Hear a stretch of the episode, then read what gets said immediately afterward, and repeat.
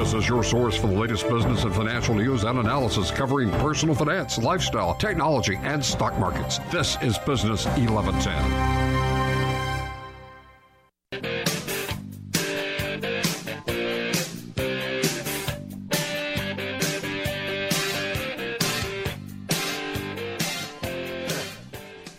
The opinions voiced in this program are for general information only and are not intended to provide specific advice or recommendations for any individual. To determine which investments may be appropriate for you, consult with your attorney, accountant, financial advisor, or tax advisor prior to investing. Securities are offered in the United States through First Allied Securities Incorporated, a registered broker dealer member FINRA SIPC. Advisory services offered through First Allied Securities Incorporated, a registered investment advisor. Welcome to Straight Talk Money with Mike Robertson where Mike and his guests bring you the wisdom of Wall Street. Over the next hour, you'll not only get straight answers to your questions about your money, but also get firsthand insight into the economy and the markets from a man who's seen the ups, downs, and turnarounds. Thanks to more than 38 years' experience in the financial industry, Mike is master certified with Ed Slott and Harry S. Dent. Get ready. Straight Talk Money starts right now. Here's Mike Robertson. Good morning, everyone. Welcome to the Thursday edition of Straight Talk Money. I'm Peggy Tuck. Some of the things we're going to be covering today on the show are going to include the new ban uh, coming from Russia. Uh, we've also got um, some comments from some of our guests about how strong this economy really is. And I didn't get around to it yesterday, so today I'm going to tell you how your next pizza could be just a push of a button away. All that's coming up on today's show, and we thank you for tuning in. Now, I am so fortunate because I have not one, but two really good guests that are going to be joining me today. So I hope you all will keep this number handy, and I hope you will use it. The number is 877 711 5611. 877 711 5611. This is your show, too. And remember, we always say it's straight talk to you about finances and straight answers to your questions. So no question is uh, is is is too menial. So just go ahead and ask it. Anyway, joining me and uh, joining me on the phone first, I'm going to go to uh, one of our very dear friends who joins us quite often on the show, and I always get lots of comments every time he's on. He's coming to us remotely from some exotic little island somewhere. Charles Sizemore. Good morning, Charles. Good morning. And glad you could join us today. Can't wait to get some of the insight that you're going to bring to these crazy markets. And then I'm really thrilled to have this person. I read his stuff a lot, and he writes some good stuff. And any of you that um, are big Market Watch followers, I know you read his stuff as well. We have Jeff Reeves. He is, of course, a financial journalist and editor of investing website investorplace.com. You've read him in the Wall Street Journal, Forbes, Market Watch, Smart Money, 24 7 Wall Street, and um, he can be uh, actually located at investorplace.com. So, Jeff, you've written a great article we're going to get into. Thank you for joining us as well. My pleasure. All right, guys. Well, of course, one of the big um, headlines this morning is the jobless benefits. It says the number who uh, people who applied for unemployment fell below 300,000 for the second time in three weeks, saying pretty much signifying that maybe the um, the U.S. labor market is actually improving. Well, yeah, I, I, think, think that um, one of the big narratives of the recovery has been it really hasn't been dramatic the the pace of uh, the labor market's improvement, but um, it, it is dramatic over time. These these kind of little steps that we've taken um, show that things are indeed getting better. I mean, the unemployment rate did rise. The headline unemployment rate for June's number, uh, or July's number, I'm sorry, rose to 6.2% from June. Uh, but that's actually the lowest level since October 2008. It's up slightly from the 6.1 in June that was the lowest in September 2008. But either way you slice it, um, the economy is much better off than it was, you know, uh, five, six years ago. Uh, and I think that while there are obviously challenges going ahead and it's not going to be smooth sailing, I think this is just further validation that the labor market is significantly improved from where it was a couple of years ago. Well, Charles, now, as we've seen, sometimes these numbers are a little fuzzy, and how much of this really, there's a lot more part time employment than full time employment. So, how strong can this be? Well, okay. Just overall with the labor market, it, it is getting better, but it is sort of case of two steps forward, one step back. As Jeff pointed out, the unemployment rate has even popped up a little bit you know, from from from the previous month. It's still sort of moving the right direction, but it's, this is not like a 1990s economy. You know, this this is this is very much a post-crisis uh, slow growth recovery here. What we see, what we see in, in, in some of the data is you're, you're right. Part-time employment has been picking up a lot of the slack, and uh, that, that U6 underemployment. A lot of uh, a lot of just I don't know market curmudgeons like to uh, like to point out that the you know, the, the headline uh, unemployment rate is not not all that accurate. The quote real unemployment rate is really the U6, which includes people that are uh, you know in part-time employment because they can't find a, a full-time job, or, or people that have they're just marginally attached to the labor force. That that has remained high as well. Again, moving in the right direction, but it, it's getting there in fits and starts. And what about the people that have just plain given up? Well, Well, I would they say sort of that um, the labor participation rate um, has been a big, you know, pro- kind of problem with with some of the uh, people who watch the data out there. Some people say that the biggest reason for the drop in unemployment is because there just aren't that many people looking for jobs. Um, but the Fed actually had a pretty good report um, a couple of weeks ago now that said uh, the biggest drop in unemployment that we've seen uh, in the first half of this year has almost all come from the long-term unemployed. Uh, uh, unemployed. They said about 0.5 percentage points have been shaved off the headline unemployment, uh, unemployment rate from the long-term un- unemployed getting jobs. Uh, and the labor participation rate actually popped up. That's one of the reasons the, the headline unemployment rate went from 6.1 to 6.2 is because there are actually more people looking for jobs, which is a bullish sign. Um, so, I mean, I, I think Charles is right. The, the, the challenge here is that there is no clear, um, you know, kind of or bell that's being rung about how the fact that the labor market is fixed. It's not that simple. So uh, I guess people can kind of see what they want to see, but I do think that long term, uh, it's kind of hard to dispute the trend that you know from where we were in 2008, 2009, or even where we were in 2011. I think we're significantly improved. Whether or not that's improved enough, or whether or not we are in a quote unquote robust recovery, uh, I think that's fair to debate. But I think you know it, it is safe to say that the worst is behind us, and I don't think we're, we're quite at risk of a crash or anything like that. Okay, and of course, one of the things that the Fed is really, really watching that might signal when they might try to raise rates is this whole employment situation. Yesterday, Goldman Sachs came out and they apparently have written a letter to their clients, and Goldman says they know exactly what's going to happen uh, when the Fed starts raising those rates. Typically, um, stocks seem to do better in the months leading up to those initial increases. For instance, when the Fed first raised interest rates in 1994, 99, 2004, the S&P rallied. Um, Charles, I'd like to get your thoughts on this. And I mean, does how can anyone say that they know what's going to happen? Yeah, I was about to make a joke about that. I just, of course, Goldman Sachs knows exactly what's going to happen. Is a little bird just perched on their shoulder and told them. I, I would say, you know, there's a couple things to keep in mind. One, the stock market is a leading indicator. The stock market tends to lead economic data. The stock market rallies first, and the economic data usually follows. Ideally, I mean, not always, not 100%, but that's how it generally works. So it does make sense that you would not have any sort of market market turbulence leading up to the event here. But once the Fed does start to tighten, you know that that should. I, I, would- I would say this. It, what you know, the question is, is out there. What's going to cause that next recession? We've been asking it for months now. Right. Cullen There's, Roach uh, wrote that this morning. Sure, sure. The most obvious answer, and this is, I think this is where Goldman was going, is that when the Fed does start to raise rates, that is going to take a lot of hot money. This is just going to pull it out of the economy there, and that could give us a mild recession. Not anything like a 2008 meltdown, but a, a cooling where the economy, rather than growing at the you know two percent rate it has been, it just slows down to about flat, slightly negative for a couple quarters. But we're not looking at some sort of huge meltdown or anything. Okay, guys, we're coming up against a break. And on the other side, Jeff Reeves has written a really good article, and he's got all kinds of great arguments on why this economy is rock solid. We're going to talk about that on the other side of this break. You're listening to Straight Talk Money, where we bring you the wisdom of Wall Street each and every day. Be right back, folks.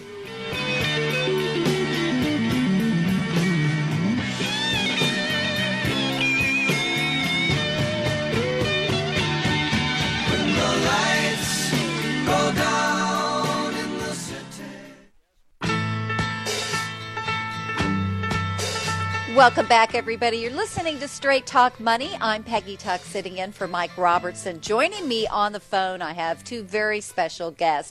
First of all, I have Charles Sizemore, a good friend of ours. His um, website is macrotrendinvestor.com, macrotrendinvestor.com. And I also have Jeff Reeves. You read Jeff's stuff on Market Watch, and he is also the editor of the investing website Investor place.com. So you've got a real panel here today, and we are sitting here waiting for your questions. Now, Jeff wrote a really good article, so I was thrilled to have him on today. And you know, yes, every day you look at the headlines, whether it be on online in the newspaper, and it's it's like gloom and doom. You know, one day the market's going up, this day it's going down. But Jeff wrote a great article, and he's got a lot of really good arguments for why this U.S. economy is rock solid. So I'd like to get into that, guys. And first of all, and we were just talking about this um, in the first segment, Jeff, you said number one was just the fact that the job market is continuing to improve.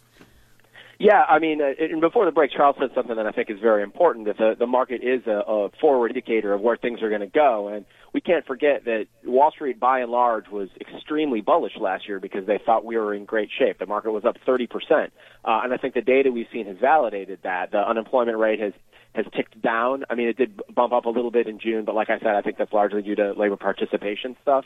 Uh, and it's still the lowest level since 2008 anyway. Long-term unemployed is, is bleeding down. Uh, there are still problems with wages, but the, the labor market broadly has improved a lot. And I think it's important for investors to remember that, you know, that's not a, necessarily a sign that the market is going to go up because job job numbers are, are at that level now. Remember, we just got July's data in August. We're always a little bit behind, but the the rally that we saw last year, I think, was a sign that many investors thought that the economy was going to be on firmer footing in 2014, and this jobs number, the job numbers that we've seen lately, I think, have validated that.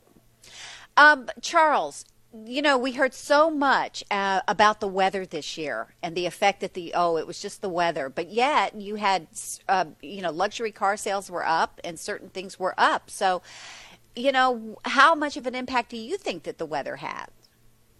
Well, if you look at the first quarter GDP numbers, the weather clearly had an impact there. First quarter was absolutely awful, but the second quarter was great. You know, the second quarter, the weather had long since passed. This was, and and there was a little bit of catch up there. A lot of consumption and investment that did not happen in the first quarter ended up just getting pushed into the second. So that's that's actually part of the story here. Horrible first quarter, great second quarter. We'll see if if we can keep the momentum there. Uh, one one point I want to go back to there is Jeff had mentioned long term unemployed. Now, that's more significant than you would think because the long-term unemployed are the hardest to they're, they're, they're the hardest to settle for a couple reasons. If you're long-term unemployed, it means a couple things. Either your skills are sort of obsolete or you're just very expensive. Perhaps you're a, a boomer who was laid off from your last job. You're, you're a highly experienced professional and there's just not that many jobs available to you at the salary you're accustomed to for that person to find a job, that shows you that the market, the job market, really is stronger than than the headline would suggest. That long-term unemployed number, that really is a big deal. Um, Jeff, are the people taking their wallets and getting back to the stores, and are we seeing more consumer confidence? Uh, we are. I, I mean, again, the, the big GDP bump that we saw for Q2 uh, was largely driven by consumers. That was a big part of, of why uh, we saw such great numbers. Uh, consumer confidence is up. Consumer spending is improving at a, at a, at a much better rate uh, than previously. In the GDP details we just got, um, it improved at a 2.5% pace, uh, which is which is a lot better than it was in, in previous quarters. Um, and it's also important to, to remember that one of the big consumer things that people tend to look at are is, housing, and people tend to take that as a, an indicator of consumer sentiment, right? Because of the wealth effect. A lot of people, even if their their paychecks aren't that different and their family budget's the same, if your house is losing value, you feel like you don't have as much money. Your house is rising in value, you feel more wealthy. It's called the wealth effect. Um, and while home price growth is slowing, and I think that are a lot of people uh, have concerns that it's slowing and, and it may be plateauing in many markets. The reality is that it's still rising. It's not rising as much as it was from the snapback in 2009 and 10. Um, but in many urban areas, we saw a price increase of 9 to 10 percent, which, again, it's not a, a 20 percent growth rate, but I think a lot of people are going to take that. Sing, even single-digit growth after some of the uh, the crisis era problems that we saw with housing prices, I think is is very telling. And I think the fact that housing has not crashed, that it's just plateauing and slowing down, which I think we'd all agree is actually a healthy thing. We don't want another bubble. Uh, the fact that we have that wealth effect from the housing market, I think, is also good for consumers. It's good for sentiment. It's good for that wealth effect. We we recently had um, an economist on that was really kind of from the construction industry, and I had seen an article that really said one of the biggest problems with housing was the fact that there was not enough lots. That they really, you know, was the lots and also supplies. Yeah, and, and that's uh, an important thing to remember too. If you look at not to get too wonky, if you look at all the numbers that uh, that are across the housing market, whether it's permits, it's housing starts, housing prices, there's a lot of data. The the the story of the housing recovery has largely been driven by the fact that supply and demand have normalized. The, the industry has gotten a bit more responsible. You know, the bears will point to the fact that volume is not that high, I'm actually incredibly encouraged by the fact that supply is not that high either. It's not like builders are trying to make up for it by just building a boatload of houses out there and, and trying to sell them to, to buyers that don't exist or, or to give them to people who take out mortgages that shouldn't have mortgages. The fact that the supply has been constrained, uh, I think is, is ultimately a good thing. And again, that's why we're seeing prices rise. They're not rising at bubble-like levels, but when you have a, a proper supply and demand balance, uh, it leads to a decent rate of growth. And I, and I think that the expert that you had on, I think that's one more sign that I think the industry has learned a lot from this, that supply does matter. That it's not just driven by a lot of liar loans loans out there isn't the only way you can make housing prices rise. If you just control supply and you're responsible with it, I think it's good for everybody. Charles, one of the things that you know we we've kind of been watching is is actually businesses and are they spending money, and are we seeing an uptick in that? The data there is a little bit mixed. For the most part, we haven't seen a large uptick. I mean, there's been some anecdotal evidence here and there of, of some new investment. For example, a lot of companies have refreshed their uh, their PC inventory, you know, getting rid of Windows XP and getting Windows 8 or Windows 7 or what have you. Actually, I would say getting Windows 8, but a lot of them are actually getting Windows 7. But that's a different argument for a different day. Uh, for anyone who has Windows 8, it is sort of a learning curve. But uh, what most what what, uh, what what companies have been spending most of their money on still is is buybacks and uh, and and dividends. Uh, that's that's not bad if you're a shareholder, but uh, as as prices have ri- have risen, buybacks do become less attractive. And the, the simple fact is, in order to have sustained profit growth, you do need top line growth as well. And you're not going to get that top line revenue growth unless you invest in your businesses. So that, I expect that to be happening very soon. It just hasn't really happened yet. We haven't seen it in the data yet. And what about you, Jeff? Do you have any comments on that? Yeah, I mean, I think that Charles was right. The data is mixed. Uh, again, I think that um, the, you know the kind of forward indicator that I look at is the fact that productivity has really tapered off. Um, the businesses, it's no surprise for anybody who has a job and sits in a cubicle anywhere. The businesses have been trying to, to get workers to do more with less. Uh, I think they've been ma- making people stumble around with older technologies, not investing in equipment, um, and, and the productivity curve has really flattened out as a result. And, and Charles is right on the money where he says that there has to be top line growth uh, in order for, for this to become sustainable, and especially for a publicly traded company for their share price to remain uh, where it is or move higher. Uh, and I think businesses have actually understood that they need to invest in themselves in order to get that productivity. They've squeezed about as much from this turnip as they're going to get by simply saying to people, "Hey, man, it's a it's a tough job market out there. You're lucky to have this job. You need to do more." Again, the labor numbers show that that's not the, t- the case anymore. People are being competitive in the job market. I think wages will rise as a result, and long-term unemployed people who actually have skills uh, they'll they'll be out there. They'll actually be uh, they'll have a place at a company that believes in them again. All right, guys, we've got to come up against a break. You're listening to Straight Talk Money, where we bring you the wisdom of Wall Street each and every day.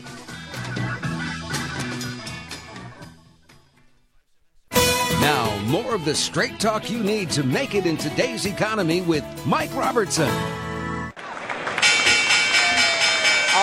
Right you know what that sound means. The market is officially open, looking pretty good today. The Dow up about 50, S&P about 7, and the Nasdaq up 16. So, nice start to the day. Let's see if it can hold till this afternoon when we hear the closing bell. I'm Peggy Tuck, and of course, joining me, I have Charles Sizemore. The website is macrotrendinvestor.com, along with Market Watch columnist Jeff Reeves, and Jeff's uh, website, and I just moved it. I can't believe I did that, Jeff. But anyway, it's investor investorplace.com investorplace.com there's where you can go get more information from these guys.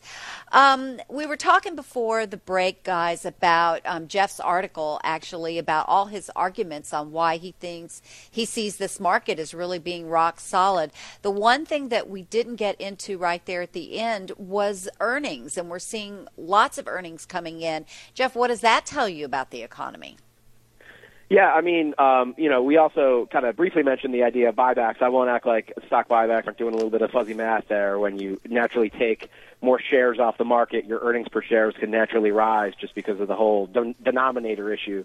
Uh, but it is true that uh, corporate earnings are rising uh, and they are beating expectations. Uh, the latest numbers that I saw from FactSet does kind of these earnings insights week by week, uh, and they said that uh, of the S&P companies that have reported thus far, um, 24% of all S&P components have reported earnings, and 65 have beaten uh, estimates for sales for the top line. So while we might want to, you know, kind of poo-poo some of the earnings growth as just a, a, a feature of the buybacks, I think the top line is indeed growing and it is indeed beating estimates. We, you know, we can talk whether or not Wall Street uh, estimates are fair or unfair, but you know, I think that broadly speaking, the direction is up. It's higher both for the top line and the bottom line, and I think that shows that this is sustainable. That it's not just a crazy rally built on buybacks or or fuzzy accounting. I think it does show that there is growth out there.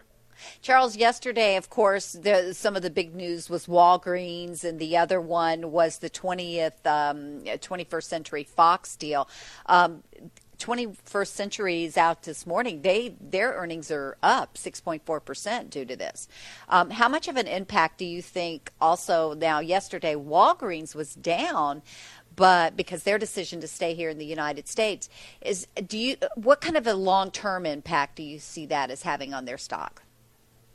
For for Walgreens, um, okay, so th- there's a couple things there. There was expectations that Walgreens might reincorporate overseas, mm-hmm. uh, taking advantage of lower tax rates. The fact that they didn't do that makes them, I suppose, patriotic or what have you, but it does mean that a, a larger percentage of their earnings are going to the tax man rather than to their investors or rather than being reinvested there. Um, that's it's really, I mean, that's that's the status quo. So what what you had in the case of Walgreens was rather than have a better tax regime, you're just going to have a continuation of the status quo. Now, of course, ideally, and we can all cross our fingers here, we would love to see the U.S. become more competitive on tax. We would love to see our corporate tax rate fall to. I mean, I'd be happy if it just fell to the you know the developed world average of, of low 20 percent instead of the 35 plus it is now. Uh, I, I won't hold my breath, but uh, that would be nice if that happened. Yesterday we had um, Faber on, and he was really talking about where he's investing right now and where he sees the opportunities. And one of the opportunities was Russia. Now, we've heard this from a couple of different people, and I think, Charles, as a matter of fact, you are one of the people we heard it from last time that you were on the show. Um, with so much going on globally, and then, of course, today, now Russia's come out of course, we've we've we've imposed sanctions on Russia over what's going on in that region. Now they're coming back and saying that they are going to ban totally deliveries of beef, pork, fruit, vegetables, milk, everything basically to try to hurt the European Union and the U.S., Australia, Canada, Norway, all of them. But what kind of an impact might that have on, say, some of these well-known global types of stocks like a like a P&G or a Unilever? Yeah, well, okay. One thing about Putin's uh, sanctions on Europe, he play. I, I would not want to play chess against this guy. I wouldn't want to play poker. That's probably that's probably a better analogy. I wouldn't want to play poker against him because he's just he's always one step ahead of you. I think what his in game with the sanctions against Europe is actually to sow dissension among the European Union countries already, as soon as as soon as Putin made that announcement, or as soon as soon as his underlings had made that announcement, I should say, Finland had had started publicly questioning the rest of the European Union. Hey, this is going to disproportionately hurt us. We want compensation from the rest of you.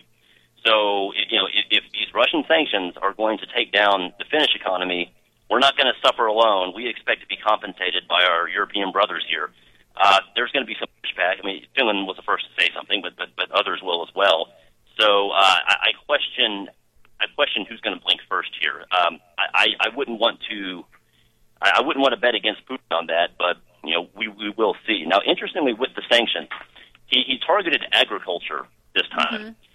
What what he did not target were, uh, were were some of the sectors that I would see see more risk, like luxury goods, for example. Russia is a major major buyer of luxury goods, luxury autos, things like that. Those were not touched yet, though they could be in the next round of sanctions. Putin is doing the same thing the West did. He's doing the sanctions in stages. And so if he decides to take the next stage, luxury goods companies, I think, could get hit really hard. Now, you had mentioned the Procter and Procters and Gamble, right. Unilever, world. They could be hit as well. But I would say the sectors most at risk from a, a second or third round of sanctions by Putin would be the luxury goods. And we are seeing, actually, uh, there's been several stories about New York and how we're seeing so much of the real estate being snapped up. The there are there are some wealthy wealthy people in Russia. Are we going to start seeing that money um, coming into New York and maybe getting into that real estate play as well, Jeff? Well, you know, I think that um, that kind of um, that tale of, of foreign investment um, in U.S. real estate. Again, it, it's really hard to speak broadly about trends like that. I think that largely um, that kind of foreign investment is happening in places like New York or L.A., uh, where real estate is super pricey, and they're also kind of trophy properties for people who live in the East or or in Russia.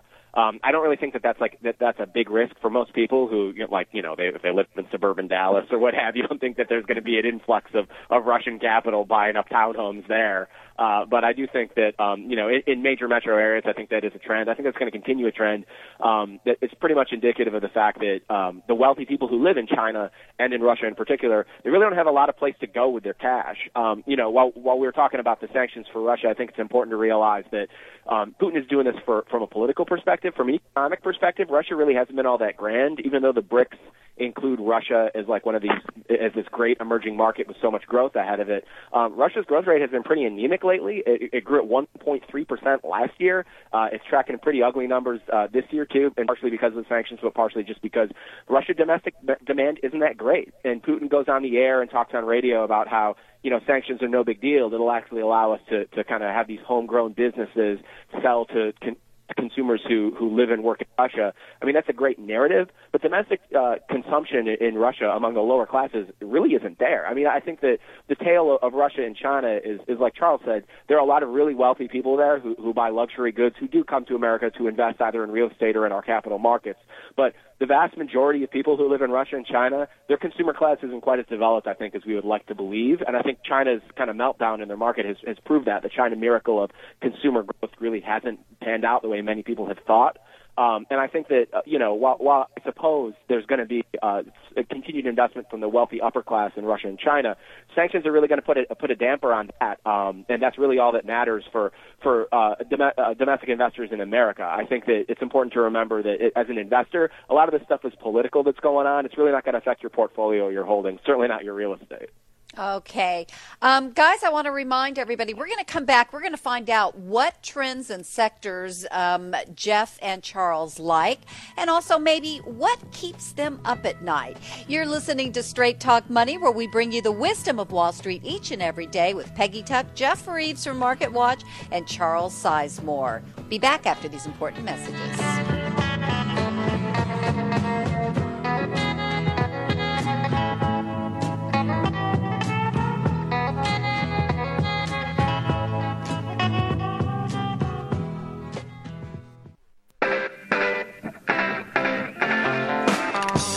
Welcome back, everybody, to the final segment of Straight Talk Money. Today, it looks like the Dow, S&P, and Nasdaq are all holding on to their gains. And uh, so that's a good start to the day. Um, do want to remind everybody if you haven't signed up for our newsletter, there's a very good reason to. First of all, you're going to get information from some of these people, just like what we have on today Jeff Reeves and Charles Sizemore. But also, you're going to get invitations to events that we might be hosting in your city.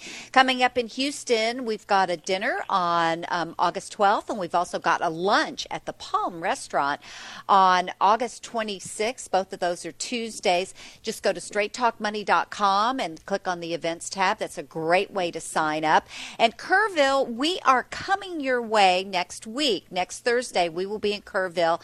We're having, uh, we're hosting a delicious lunch at the Rails Cafe delightful little restaurant. Got a great presentation for you, and I do have seats. All these are complimentary events. All we need is a head count. So let us buy you lunch. Just go to straighttalkmoney.com, click on the events tab, and you can sign up, or you can call me toll free at 855 624 4004. 855 624 4004. As I mentioned, we've got Jeff Reeves. He's a Market Watch columnist and also the editor of And Charles Sizemore, our good buddy from MacroTrendInvestor.com. And guys, okay, we've been talking a lot about the economy and what's going on. You know, we've got the S&P up, the Dow up. Where exactly, if I'm an investor now listening to this show, where do we go from here? And Jeff, I'd like to start with you. Yeah, uh, I I think that um, we're probably going to see a little bit more volatility. I mean, especially you know we were talking about Russia. There's unrest in Israel. I think that there's a there is uncertainty out there, and I think that there is a little bit of doubt. But I do expect us to finish the year the S and P above 2,000. Uh, I'm I'm probably looking at about 2150, another maybe four to five percent up from here. Um, and I think that you know people who are long-term investors can can kind of do well by themselves if they kind of tune out the short-term volatility and focus on the long-term opportunity. I think that the recovery is sound, and I think that there's a lot of upside for stocks and a lot of sectors. It's not to say there isn't some froth out there, uh, but I think that if you're broadly diversified, I think that it's definitely definitely up from here for equities. And what sectors are you looking at, Jeff? Well, um, Charles and I kind of share uh, the perspective on, on the macro trend of the aging boomers that are out there. I think healthcare uh, is probably the best sector for, for any kind of investor, either if you're looking for growth, just looking for a foundational investment with income. Um, I like kind of healthcare uh, REITs that are out there because they offer uh, pretty good dividend yields, uh, sometimes four to six percent. Uh, HCP is is one that I like right now. I also like the biotech funds that are out there. They kind of took a beating in the beginning of this year, uh, but those uh, kind of innovative treatments for cancer or Alzheimer's uh, they mm-hmm. can really pop, uh, and those stocks can really soar and find find new growth as they develop new cures. I don't like to play play individual biotechs that are out there, but some of the e- ETFs that are out there, either by um, the Spider or the iShares uh, biotech funds, I think are are both good investments. Uh, so I really like healthcare right now uh, for for those reasons. Uh, I also kind of for a secular play, I like enterprise tech. Um, I know that kind of a the the sector kind of sat out the last couple of years and didn't do all that great. Uh, Microsoft has been on a tear though, thanks to some restructuring.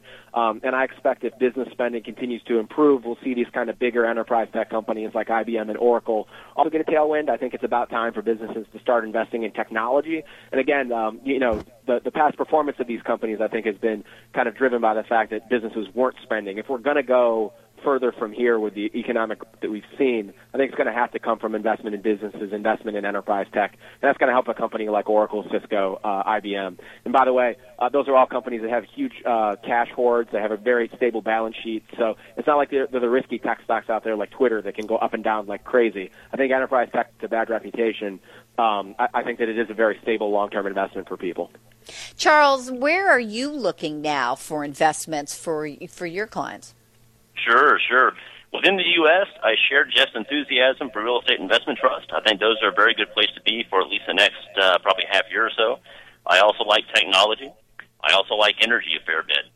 Now, uh, I would say within your overall portfolio, though, I would be underweight the U.S. I wouldn't be out of it, but I would be underweighted the U.S. and I would I would have a little more exposure to Europe and to emerging markets. This thing in Russia is scary. I, I fully acknowledge it's scary to watch all this. I, I would not let that discourage you from investing in emerging markets right now. And, and at the end, it all comes down to price. Right now, the U.S. market is a little on the expensive side. Europe is still very cheap, and emerging markets are even cheaper. So that's if you're willing to stomach a little bit of volatility here in the short term, I think that's where the, where the bigger returns are going to be. So if you're investing in a 401k or what have you, I would just maybe up the exposure to to a good international fund, to a good to a good emerging market fund. Don't put your entire account into it, of course, but just put you know if you'd normally put five ten percent, put more like ten to twenty percent. If you'd normally put ten to fifteen percent, you know maybe up it to twenty twenty five percent. Just uh, I would just put more exposure overseas, and uh, and and just wait for this volatility to ride out. Jeff, is there anything that keeps you awake at night? Um, I mean, I, I'm I'm a pretty hopeful guy in general. I mean, I don't mm-hmm. I don't go for the doom and gloom type of stuff. I think that there are risks. Uh, you know, if we are going to have a zombie apocalypse, frankly, I have other other problems than how I'm going to get my money out of my brokerage account. Uh, so, you know, I I think that um, one of my biggest fears, uh, I guess, if, if I if I would have one, is the fact that we are we are going to see kind of the the, the cycle of doubt um, kind of act as a as a freeze on, on credit on lending on consumer spending. Uh, I think that there is there is some doubt out there, and, and for good reason. I think people learned a good lesson from the financial crisis that they should live within their means, and that businesses shouldn't expect for for infinite growth forever for no reason. Um, but I think the problem is that uh, this all feeds on itself. We were talking earlier about the long-term unemployed getting back in the workforce and be able to spend again, and then they'll be able to retire. That's all a really good thing for the economy. A, a really bad thing would be is if if this virtuous cycle does kind of get broken or slowed down. I think it's going to be a very tough row for us to hoe because you know, there's already enough doubt out there as people have, have tried to pay down their debt and aren't spending as much after the financial mm-hmm. crisis. I think that if we did see some kind of geopolitical event or something like that that, that did really rattle people, I think that we, we'd lose a lot of the momentum that we've gotten. Because like, like I said, maybe in the first segment of this uh, uh, a couple minutes ago, is that the, the, the recovery has not been dramatic. It's not like anyone just sounded a, sounded a foghorn and it's off to the races again. It has been a, a really long slog. So if we take a significant step backwards, it's not like we're going to bounce back quickly. So if I did have a fear, uh, I think it would be some kind of extraneous event that would create another big kind of um, fear factor out there for people, and it makes it all that harder to continue the incremental growth that we've seen. Okay, Charles, we've just got a couple of minutes left. Um, some parting words for the folks that are listening to the show today. Sure, sure. I would say if you're, you know, looking for those things to keep you up at night, those big macro risks you're afraid of, well, we're actually already in the middle of them. We have war in the Middle East. We have a crisis with Russia, the worst since the Cold War. If that's not a macro event, then I don't know what is. I, mean, I, I would say really the biggest risk for me right now is just valuations. I think stocks have gotten a little bit expensive. You would, uh, I, I would feel better about the sustainability of a rally if we had a little correction, just to some of the froth out. But otherwise, I, I like what, what I see right now. All right. Charles Sizemore, macrotrendinvestor.com. That's macrotrendinvestor.com. They just go and sign up, Charles? Uh, you bet. That's how it works. okay. Thank you so much. I know you uh, took time off from your vacation to join us, so we appreciate it, Charles. Go back to laying on the beach. yes, ma'am. Okay. And Jeff Reeves from um, a columnist for Market Watch, also his investing website, investorplace.com. Make sure you go both of those places and read. Jeff, thank you so much for joining us today. Really appreciate both of your um, insight and wisdom and giving folks a little something uh, to go out and investigate today. All right. So thanks, guys. Have a great day. Thanks, Peggy. I'll be back soon. And thank and thank you everyone for listening to Straight Talk Money. Tomorrow, Peggy Tuck and my special co-host Dave Dyer is going to be here. So go out, have a great day, make some money, and we'll see you tomorrow. Thanks for listening to Straight Talk Money.